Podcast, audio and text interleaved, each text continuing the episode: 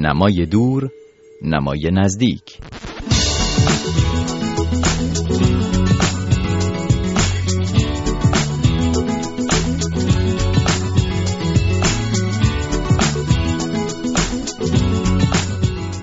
هشت مرداد ماه، سالمرگ سیمین بهبهانی، مهمترین نام و چهره در میان زنان شاعر غزل سرای نیمقرن اخیر ایران است. شاعری که به جز شعرهای درخشانش، اوزان ترکیبی و دشواری که برگزید و در دستان او استادانه نرم و لطیف شدند، در زندگی اجتماعیش در دو دهه پیش از مرگش دست کم به شهامت در بیان مواضع سیاسی و همراهی با حرکت‌های مدافع حقوق زنان نیز نامدار شد. این شاعر سرشناس ایران معاصر در سال 1393 در سن 87 سالگی با 20 عنوان کتاب از میان ما رفت. در این برنامه از مسعود احمدی، شاعر، نویسنده و منتقد ادبیات ساکن تهران، دعوت کردم که مهمان من باشد تا یادی کنیم از سیمین بهبهانی و دستاوردهایش. پیش از آن اما شعری از سیمین با صدای خودش که در خلال یکی از گفتگوهایم با او در همین برنامه قرائت کرده بود. این برنامه مرور کتاب رادیو فرداست. من مهرداد قاسم فرستم.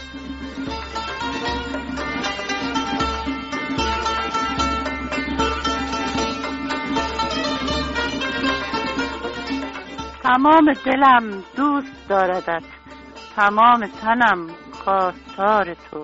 بیا و به چشمم قدم گذار که این همه در انتظار تو. چه خوب و چه خوبی، چه نازنینی، تو خوبترینی، تو بهترین. چه بخت بلندی است یار او، کسی که شبی در کنار تو. نظر نه به سود و زیان کنم، هر آنچه بگویی همان کنم. بگو که بمان یا بگو بمیر، اراده من اختیار تو.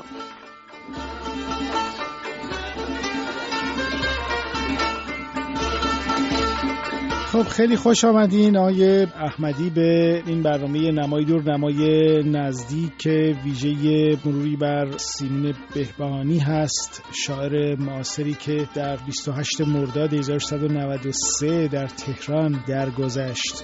من اجازه بدید اولین پرسشم رو در واقع اینطور مطرح بکنم با شما که در عصر پسانیمایی علت اهمیت سیمین بهبهانی که وفادار بود به عروض و اوزان و قوافی همچنان چی هست به گمان شما؟ خدمت شما عرض شود که من معتقدم شعر خوب دارای اون جوهره ایست که اگر شاعر اون شعر بر ابزار کارش مسلط باشه شعر خوب است. حالا این موضوع باشه یا شعر آزادی باشه، شعر نو باشه یا شعر سپید باشه، به معنای شعر منصور منی رو به کار بردن. تو همین دوره هم ما غزل سرایان بزرگی داریم و خوشبختانه اگر از قوالب به گذشته استفاده کردند ولی اندیشه ها و مضامین نوعی در آثارشون هست، از جمله خانم بهبهانی. چیزی رو هم اجازه بدید اضافه کنم، لزوما هر شعر منصوری، هر شعر بیوزنی، هر شعر نیمایی لزوما از شعر یک شعر کلاسیک خوب بهتر نیست و چه بسا بسیاری از این شعرهایی که به نام شعر سپید یا شعر منصور نوشته می شوند بسیار آثار نازل و شپا افتاده اند. بنابراین از این منظر نگاه نمی کنم خانم بهبهانی رو، کما اینکه من استاد هوشنگ ابتهاج رو، ایشان اول اگر خاطرتون باشه شعر نیمایی می گفتند، یه تجربیات اندکی هم در شعر سپید داشتند و شعر کاروان ایشون مشهوره، دیر از گالیا به ره افتاد کاروان. اما امروز یکی از اساتید غزل سرای این مرزبومند. در مورد خانم بهبهانی من فکر می کنم که اون راهی رو که باید می‌رفتند رفتند و آثار درخشانی هم به جا گذاشتند. از خانم بهبهانی 20 مجموعه شعر به جای مانده که از سال 1130 تا کنون این مجموعه ها منتشر شده. به طور پیوسته‌ای هم ایشون در کار سرایش شعر بود. اما خانم بهبهانی رو خیلی‌ها در نقد و نوشته‌ها نیمای غزل، یعنی جایگاهش رو با نیمایوشیچ در شعر امروز به نسبت شعر گذشته، او رو نیمای غزل در واقع خواندند. علت این چی هست؟ چه چیزی خانم بهبهانی اضافه کردن به غزل فارسی که او رو شایسته چنین لقبی میکنه؟ من از شما اجازه میخوام که من یک خیلی مختصر و کوتاه عرض کنم. خانم بهبهانی اولین مجموعه شعریشون جای پاس به گمان من که اشعار 1325 تا 35 رو در بر میگیره. در کتاب بعدیشون خانم بهبهانی چلچراغ که شعرهای 1335 تا سال 1336 شون رو در بر میگیره اگر اشتباه نکنم. در این کتاب مقدمه‌ای دارن، در این مقدمه اظهار ندامت میکنند از اینکه این کتاب‌ها رو چاپ و منتشر کردند و اشارات میکنند به خامی، ناپختگی و نقائص این کتاب‌ها، ولی بعدم یه جوری این مسئله رو عنوان میکنند که من با همین شعرهای خام در دل ملتم جا باز کردم و خودشون رو تسلی میدن و دلداری میدن. ولی من این ابراز ندامت رو یک خصیصه یا ویژگی اخلاقی بسیار بارز یک هنرمند بزرگ میدونم. یعنی چی؟ رضایت نداره از کارش. هنرمندی که راضی شد کارش تمامه، دیگه یک هنرمند مرده است. از همین جاست که خانم بهبهانی میرسند به غزلهای درخشان کتاب دشت ارجن. به نظرم چاپ اولش حدود سال 61-62 بود. واقعا غزل‌های درخشانی داره. شعر کاملا منطبق بر ضوابط و قواعد شعر کلاسیک و نشان میدهد که خانم بهبهانی کاملا بر اوزان شعر کلاسیک، یعنی بر بدیع و قافیه و عروض مسلط بودند. آیه احمدی، خانم بهبهانی علاوه بر اوزانی که خودش تولید کرد، این اوزان رو دستکاری کرده، دستکاری بسیار مبتکرانه و خلاقانه هم داشت. موجد جریانی شد به نام غزل نو که هنوز هم پیروان بسیار زیادی داره، طرفداران زیادی داره در زبان فارسی، در شعر ایران. چقدر فکر میکنید به زبان فارسی، به گستره زبان فارسی یا به گنجینه شعر امروز ما کمک میکنن؟ اجازه بدید من یه نکته رو اول عرض کنم. میدانم این رو تشخیص میدم که خانم بهبهانی آنقدر خوب مطالعه کرده بودند بر وضع شعر فارسی از قدیم الایام، شاید از اولین اشعاری که به زبان دری سروده شده ایشون مطالعه کرده و پیوسته مطالعه کرده و رفته جلو. منتها اون چی که شما فرمودید مسئله اینجاست، ایشون بعضی از وزن‌هایی که شعرای بسیار قدیم، شعرای اولیه طبع آزمایی کرده بودند و مقبول واقع نشده بود، منظورم مقبول طبع خوانندگان اون روز، و کنارش گذاشته بودند، ایشون با یک دستکاری ظریف و استادانه به وزن‌هایی تبدیل کرد که مطلوب مخاطب امروز شدند. این از نظر قالب. حضرت علی هم که مستحضرید که این قوالب عروضی که ما امروز شاعران کلاسیک ما دارند از دوران شعر که سامانیان قرن چهارم هجری، از حالا شاعران اولیه که اسمشون در تذکره سیستان آمده، خب مثل وصیف سغزی و فرض بفرمایید ابو شکور سختی، اینها خب شعرهاشون نه از نظر فکری بلوغ داشته نه از نظر فنی پخته بوده. اما در زمان سامانیان به بعد، یعنی قرن چهارم به بعد، خب شما شاعری مثل شهید بلخی رو دارید که استاد رودکی است و اون غزل مشهورش مرا به جان تو سوگند و صعب سوگندی که هرگز از تو نگردم نبشنوم پندی الی آخر. رودکی رو دارید، بعد ابو شکور رو دارید، از دور به دیدار تو اندر نگریستم مجروح شدن چهره پرحسن و ملاحت. تدریجاً فکرها به خاطر ترجمه آثار فلسفه یونان باستان و پیدا شدن عرفان پیچیده تر، عالمانه تر، دقیق تر شد و شعر غزلی که ما حافظ در صدرش نشسته به وجود آمد. سرکار به خانم بهبهانی رو عرض کردم، وقتی شما به کتاب دشت ارجن نگاه میکنید یا خطیز سرعت و آتش، میبینید که چنان مسلطند و چنان تصاویر زیبایی خلق کردند و چنان این شعرها دلنشینند که واقعا حیرت آوره. ما این اصطلاحی که استاد زبانشناس، استاد حقشناس بودند که این لقب رو به سرکار خانم بهبهانی دادند، دکتر حقشناس زبان. بله. نیمای شعر فارسی من خیلی خود این رو بی‌وجه میدونم. نیمای غزل فارسی. بله نیمای غزل فارسی من این رو جسارت نشه امیدوارم بر من ببخشایند دوستان ایشون، این اصلا عنوان درستی نیست، شاید هم بسیاری موافق باشند، هیچ اشکال نداره، ولی واقعا ایشان از پی ایشان هست که غزل سرایان دیگری پیدا میشن. مثلا حسین منزوی چند تا غزل بسیار زیبا داره، من و تو آن دو خطی ماری موازیان به ناچاری، خاطر مبارکتون هست،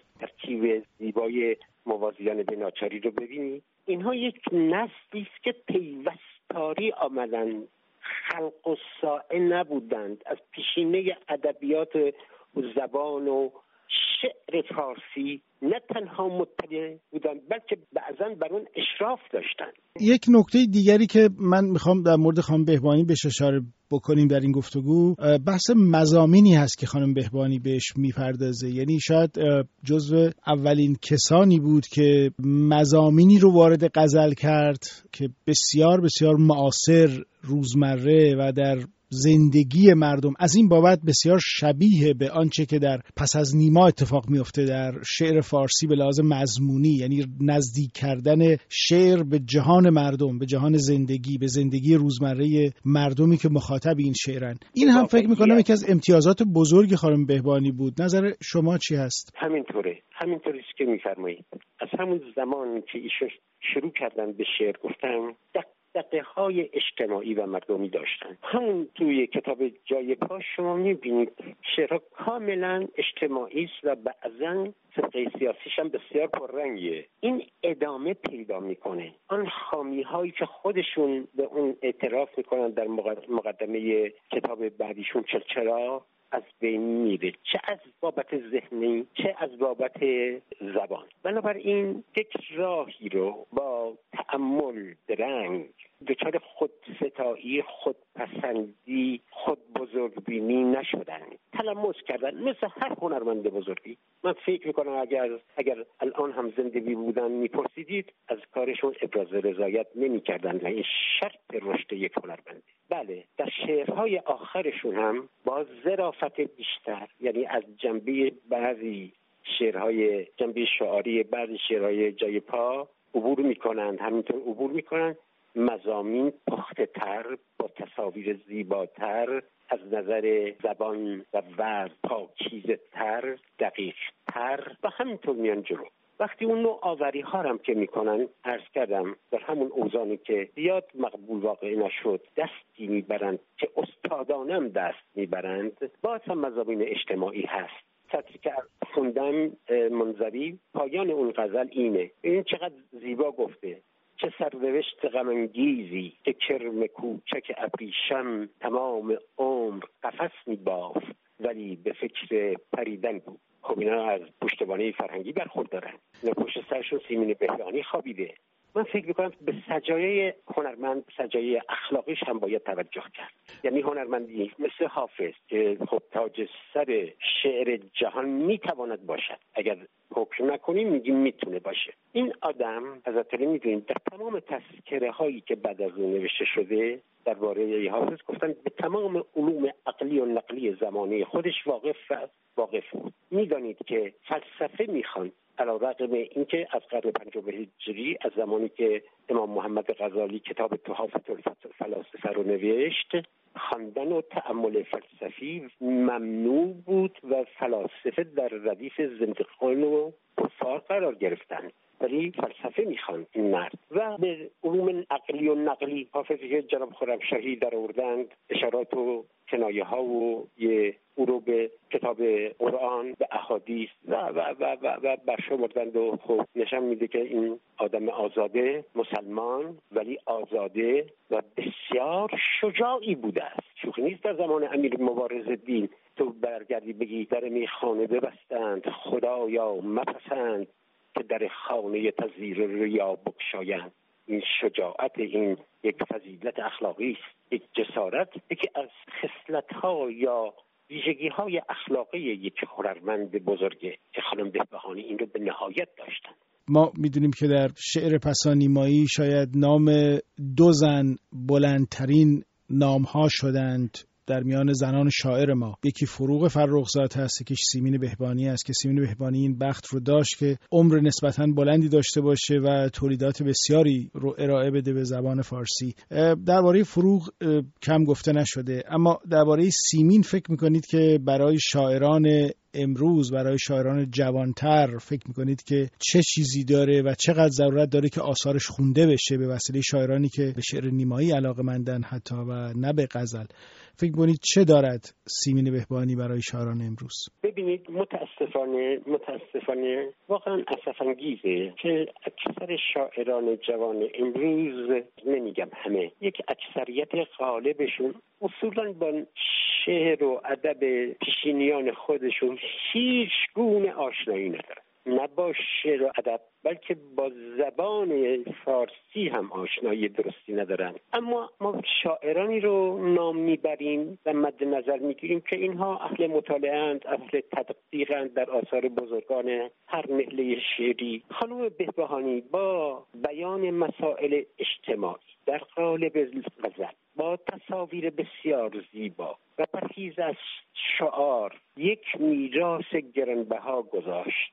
یک میراث گرانبها که اولا تفهیم کرد که لزوماً غزل یا قصیده یا از شعر موزون لزوماً شعر کهنه نیست و عکسش هم در مورد باز ثابت کرد که هر شعر بی‌وزنی یا پسانیمایی یا پساساختارگرا یا هرچه لزوماً بهتر از هیچ غزل نیست. شعر خوب میتواند غزل باشد، میتواند شعر سفید باشد، میتواند شعر نو یا نیمایی باشد. این رو تفهیم کرد به جابه و جوانها اگر میخواد کسی غزل بگه یا دوست داره بگه و استطاعتشو باید داشته باشه، حتما باید اثر خانم بهبهانی، به خصوص دفترهای آخرینشون، به خصوص این دو کتاب خطیز و سرعت و آتش و کتاب دشت ارشند رو باید بخونه که بچاره تکرار نشه، مضامین تازه رو ببینه، صور خیال تازه رو ببینه، زبان متناسب با مضمون رو ببینه. و این میراث کمی نیست، این چیز کمی نیست. من هم که سنی ازم گذشته هنوز گاهی اشعار ایشون رو گاهی سر میزنم به گزینه اشعارشون. من یه چیز دیگر هم اجازه بده آقای پاسفر اضافه کنم. 3-4 بار توفیق زیارت زنده یاد استاد بهبهانی رو داشتم. از این 3-4 دفعه 2 بارش چند ساعته بوده، مهمان ایشان بودن، آقای اخوان بودن، استاد حقوقی بودن، من شاعر نوپایی بودم که استاد حقوقی منو لطف کردن بردن اونجا. شما نمیدانید این زن چقدر مهربان بود، چقدر عطوف، چقدر خویشتن‌دار بود. بعضی اختلافات متاسفانه بین شاعران ما، شاعران بزرگ ما، یه جوری در رفتارهاشون، اختلاف نظرهاشون، اختلاف سلیقه‌هاشون در رفتارهاشون نسبت به هم متجدد می‌شد و من جوانتر بسیار حیرت زده می‌شدم. ولی خانم بهبهانی چنان مدیریتی می‌کرد، چنان مهربانی از خودش نشون می‌داد که حیرت آور بود برای من و چنان با من و امثال من که جوانتر بودیم برخوردی مهربانانه، مادرانه و پر از عطوفت داشت که برای من حیرت انگیزه. این صفات مهمند. هنرمند بزرگ علاوه بر دانش، علاوه بر سلطه بر ابزار کارش، یعنی زبانی که با آن می نویسد و ظرافت آن، باید سجایای اخلاقی بزرگ داشته باشه، مثل جسارت، مثل سخاوت، مثل عطوفت و به اضافه اینها احساسات و عواطف غنی و گسترده که ایشان همه اینها رو داشت.